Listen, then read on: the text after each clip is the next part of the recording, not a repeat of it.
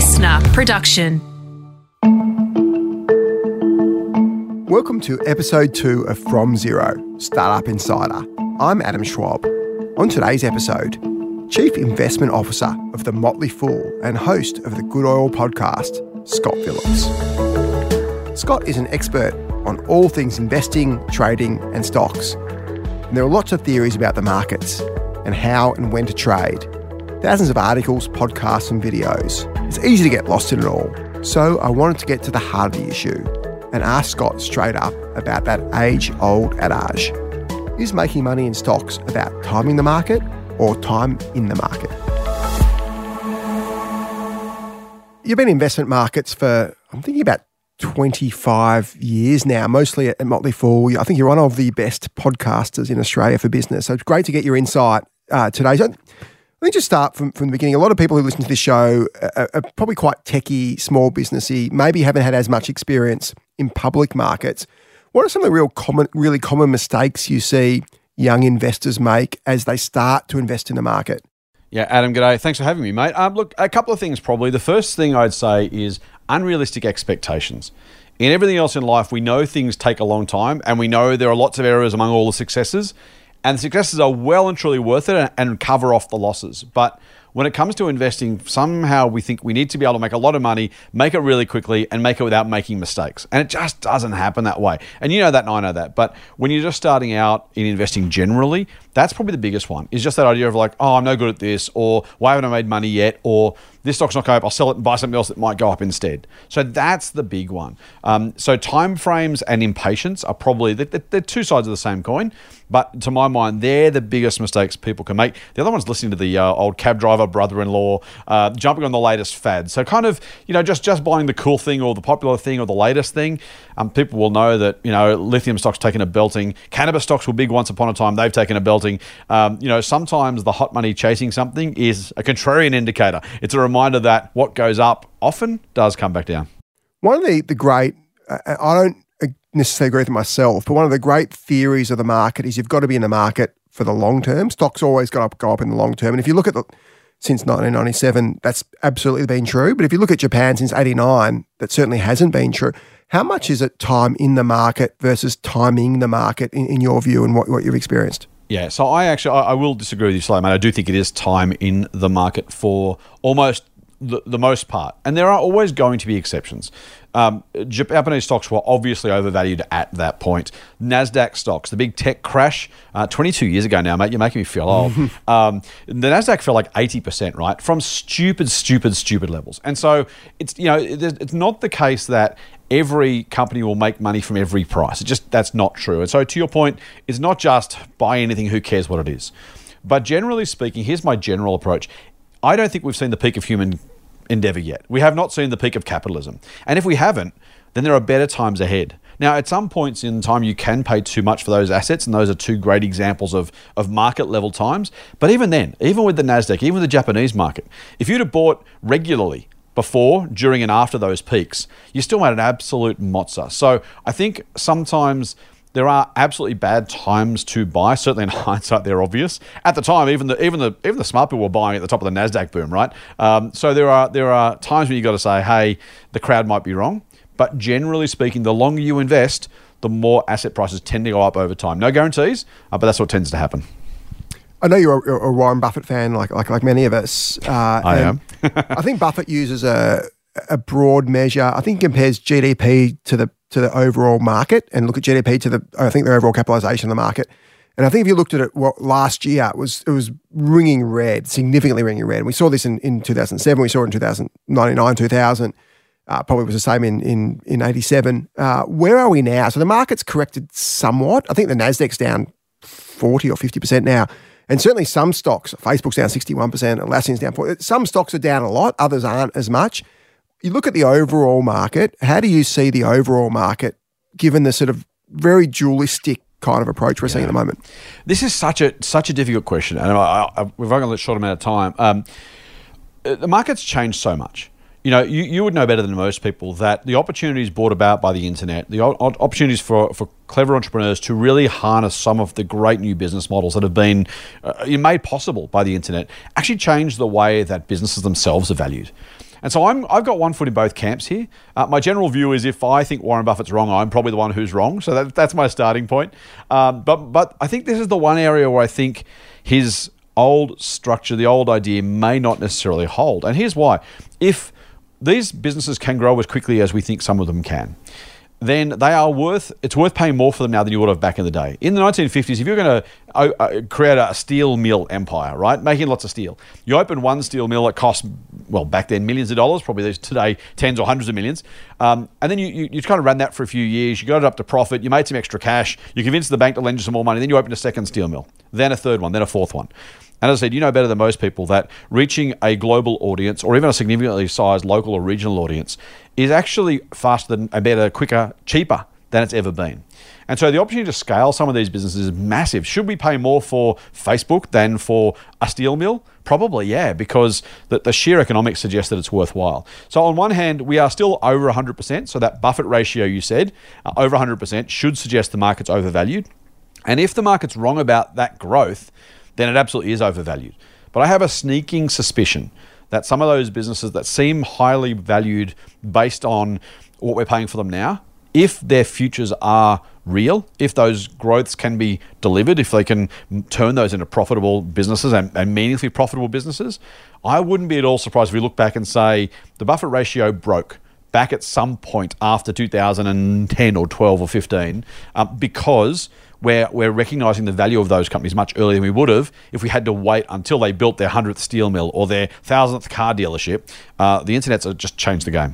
Interesting you talk about internet businesses and, and what we saw, really what we saw last year, or last few years, but it crescendoed probably late last year, is it was the the ignorance of, of price to earnings multiples or, or E V, E V yeah. EBITDA. And EBITDA itself is is really questionable. Uh, earnings before I tricked yep, dumb all of that. But we went to a widespread use of, of, price, re- of price to revenue multiples. Uh, I think Atlassian hit thirty-five times sales. And this is a business that hasn't really ever made money or hasn't made lately. It's, it says it does, but it, it does some interesting things with, with, op- with the way it treats options for employees. So you had a lot of businesses that that were giving these these ridiculous multiples that historically, again, Buffett doesn't like EBITDA multiples, let alone price to sales. So we had all these businesses on the, on these crazy multiples, and now we've seen definitely a retraction to that. So SaaS businesses sort of halved in valuation. Uh, most NASDAQ businesses have some have dropped by sort of seventy, eighty percent. How much is the the the last six months difference? It's just that rationality has come back to the market. So you say that sort of Buffett's broken, but in some ways, maybe Buffett was always there, and the what was broken was people started using these crazy multiples. Oh, no, sorry, that's always true, by the way. I'm not saying that these things were reasonably priced the whole way through. Um, I think that the Buffett ratio overall, I think, might be broken, but I agree with I, I agree with him and I agree with you. I've, I hate price to sales multiples. So I, I despise them. Um, and it's kind of like, you know, when, you know, um, executive remuneration, right? They say, hey, Jack's getting paid this much, so I should get paid a little bit more than Jack. And then Jill says, well, hang on, uh, John's been paid more than Jack and I want to be paid more than John, so I want more money. And this whole norm referencing thing of you look around and say, everyone's doing it, so I want a little bit more. That's what I think happened with price to sales ratios. It was like somehow we convinced ourselves that five was okay, so therefore eight was a bit of a stretch. But when everything went to eight, well, then ten was a bit of a stretch, but probably okay. And when you, the, the other big problem investors do is they look around and say, well, it's cheaper than the rest of them, or it's about the same value as the rest of them. And that's exactly the time that people absolutely were doing that twelve months ago, eighteen months ago, to your point. They're looking around saying, well, hang on, you know, Atlassian's on this valuation. That's I'm only half that, therefore my stock's, stock's cheap. Uh, and what the, you know, the simple reality is they're all, well, all of them, a lot of them were just stupid expensive and people were just not connecting the dots. They got so caught up with the growth thing, they really got carried away. I do think, by the way, there are some cheap tech businesses right now that are profitable and actually do have really good business models that can take them a long way into the future. Uh, but you're right, if you pay too much for stuff or you simply let go of, you know, um, the, the Charlie Munger, Warren Buffett's partner, calls EBITDA B S earnings. He doesn't use the word B S, he actually uses the word because Charlie Munger does that. Uh, but you're exactly right. These, these things are shortcuts that actually are really useful sometimes. If I look at the operating earnings of a business, I will look at EBITDA to understand it. But valuing a business, assuming that interest, tax, depreciation, amortization don't exist, that's madness, right? That's where things get silly. So I completely agree with you. Um, I think some of the tech companies are probably still cheap. I think a lot of them were way too expensive. Some of them are still too expensive too, by the way. Um, and you pay, I'll, I'll throw another Buffettism at you just for the fun of it. Uh, Buffett says you pay a high price for a cheery consensus. When everyone's, when everyone's happy, when everyone's excited, when everyone's thinking positively, that's when the price is going to go through the roof. And everyone looks around and says, well, everyone else is paying that, I guess I should too. That is one way to the poorhouse.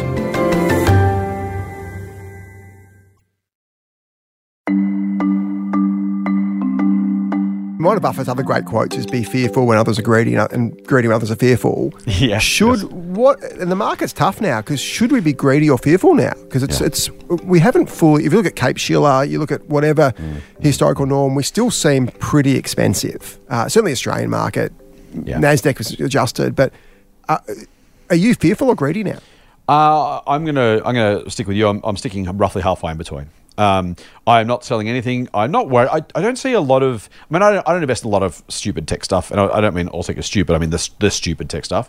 Um, you know, there, there was a whole, uh, take, take the, um, buy now, pay later is a great example recently, right? Where everything was through the roof because all of a sudden Afterpay was going to take over the world. And then Zip was the next Afterpay, and then Sezzle was the next Zip. And all of a sudden everyone could justify these prices. So there's, there's a lot of rubbish that didn't deserve to be anywhere near as expensive as it was. And that's come down a lot. I think overall, it's hard to argue. I also don't invest at total market level, generally speaking, right? So I'm an individual investor generally with some E T Fs. Um, there's some really cheap stuff. I think some of the retail stocks are cheap because everyone hates them right now. I also think the banks and the Ritz, uh, Woolies and Coles are expensive because everyone loves them right now because they're so-called defensive. And our market, if you look at it, we've been spared most of the losses out of the U S, partly because we didn't have the valuations they had, but also because we had banks which are doing really well in a high, in a, you know, as, as rates increase, and we got miners. Oil price, iron ore price has been pretty good. So the Australian market's been spared a lot of that stuff. And it's it's important to sort of break that up. I think there's some cheap retail out there. I think there's some expensive so-called defensive stocks. Um, on balance, at a market level, I'm pretty agnostic. Right now, I don't think it's particularly screaming cheap, nor do I think it's particularly expensive. Um, again, that being said, I don't own any of the banks. I don't own, I own Fortescue and none of the other miners. So, like, you know, in terms of my approach, I'm I'm not buying the market in the same proportion. If I owned the market with banks and miners, I would expect that my short to medium-term returns are not going to be spectacular because those things are already pretty expensive. One more on the banks that you mentioned. I, I I hate the banks, not as institutions, or maybe as institutions, but also as investments. yeah. We've had this thirty-year yes. yes, yes. bubble of all in, residential mm-hmm. bubble of monu- I'm not sure. We probably have time for your views on the property yeah. market, and nor do we have for mine, but we've had this incredible boom, certainly since ninety-seven, but arguably longer, where, where properties essentially yeah. trading yep. on a P E multiple of sort of fifty. Uh, you've had uh, interest rates at ridiculous lows because central banks have, have gerrymandered everything. So you've got a, a period where look we look like we're normalising. Inflation had been materialising in assets, and it's finally come across to consumer prices. And it looks like it's in the U S. It's set in for at least the next six months. Australia not quite there. We've got a, it's a, the banks feel incredibly risky, and the banks have obviously come off. But it looks like there could be a really a real adjustment in in property prices in the next few years, which eventually comes back to banks. Uh, My my view is all the banks are insolvent, eventually become insolvent. Is my view completely off the planet? Is there a, how bearish or bullish are you on banks? Um, I am moderately bearish. Um, I don't I don't think necessarily all banks need to be insolvent. So in the range of outcomes, you're absolutely right. It's one of those. It's one of those potential outcomes. I personally don't think it's the most likely outcome for, frankly, societal reasons as much as financial ones. Uh, the, the reality of the way we treat house prices and, frankly, politicians treat the housing market means at some level. I mean, the banks were probably technically insolvent during the G F C anyway. Um, and because prices fell, they just chose not to foreclose on loans. Uh, same with COVID. Once you once you forgive that stuff and pretend it's not going to necessarily need to be paid back, you can you can forgive anything. So they were probably, and I don't mean technically insolvent in terms of I don't want to get in the, the accountants unhappy here, but in a, in a reasonable view of the world, had they required their borrowers to pay back the loans at the time and pace they were supposed to, and they didn't, that, you know, we would call a business insolvent that, that couldn't pay its bills. We let the, the homeowners get away with it. And for societal reasons, right? No no problem with what they did. Um, so I don't think we will end up in the same place you do, but I could absolutely see that it would happen. I think there is, the problem with the banks, they're expensive. Um, Australian property is expensive. So you've got an expensive business whose business is expensive assets, that is property, and you've got an economy that has been running hot for years and is facing some some headwinds. Now, best case scenario, banks probably bump along the bottom, and you probably do okay-ish with bank shares. By the way, uh, N A B, I think it is, is down twelve percent over the last five years when the market's up. Like, people don't understand that's the, the decline they've gone through. People think banks are safe as houses, the, the ninety-seven story. Isn't N A B lower than it was twenty years ago? I, I don't Probably. think N A B's actually yeah. increased. Yep. Obviously, there's dividends, so that, that impacts that's it. But the, that's the I reckon N A B share price is lower than it was in like oh three or something like that. You're probably right. You're probably right. So, look, I, I don't. I think the banks, there's not much upside, which means there's lots of potential downside for the reasons you've highlighted. And if you're buying an asset and you're saying, well, there's not much chance it does better than this, but a big chance it does worse than this, do you want to buy that? Now, you know and I know, you're saying, well, no, I really, really don't. So I don't, I don't, I don't hate the banks. I don't think people should necessarily sell all their banks, but most Australians, particularly older Australians, have got sixty, seventy percent of their portfolio in the banks because they've done so well for thirty years. But at some point you say, hey, the race has been run. Maybe it's time to diversify, get out of some of those things. If you need income, great. There are heaps of other income generators out there that are just not systemically as dangerous as the banks to own. And some of those things where you got, well, heads I... don't win much, tails I lose a lot. That's just a bad bet. You go, go and find a different bet to make. Got two minutes left. Can I get a quick view? Crypto, would you would you be a buyer? Are you, are you do you hate it? Uh, is there a possibility that could be a, a, a real a real asset class? Would I buy it? No. Do I hate it? No. Could it be a real asset class? Yes. Um, I bought one hundred dollars worth of Bitcoin about seven years ago. I think I'm up on that three or fourfold. Um, I bought it to follow along. Uh, to my mind, it doesn't qualify as an investment-grade asset the way I would define it, not because I dislike it, but because there's no income from it and you're speculating on a future use. And that's fine. You can intelligently speculate for sure. And so I'm being a bit pedantic. Um, if it goes to a dollar, am I surprised? No. If it goes to one hundred thousand dollars, am I surprised? No. Um, now, in that in that scenario, it's, it's, a, it's a bet, it's a speculation, and people can absolutely do that. Uh, I don't think you can justifiably say it's an investment because it doesn't do anything, it doesn't produce anything, profits, not even sales, back to price to sales. There's no dividends, there's no income. You're just hoping that pe- more people use it at some future point and it might be worth more. That might be a super intelligent speculation. Um, if I'm an, as an investment advisor, do I think it's, it's an investment grade asset? No, not yet. Um, I'll miss out if it goes up, right? And that's okay. Um, if it goes down, I'll also miss out, and that's okay. It's even more than okay.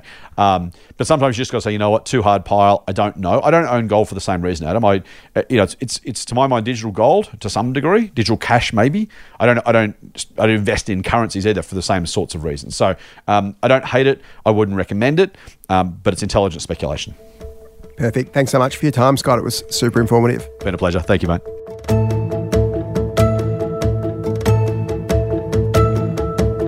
That was Scott Phillips, Chief Investment Officer of The Motley Fool and host of the Good Oil podcast. I'm Adam Schwab, and this has been episode two of From Zero, Startup Insider. This show was produced by Ed Gooden and imaged by Link Kelly. Thanks so much for listening.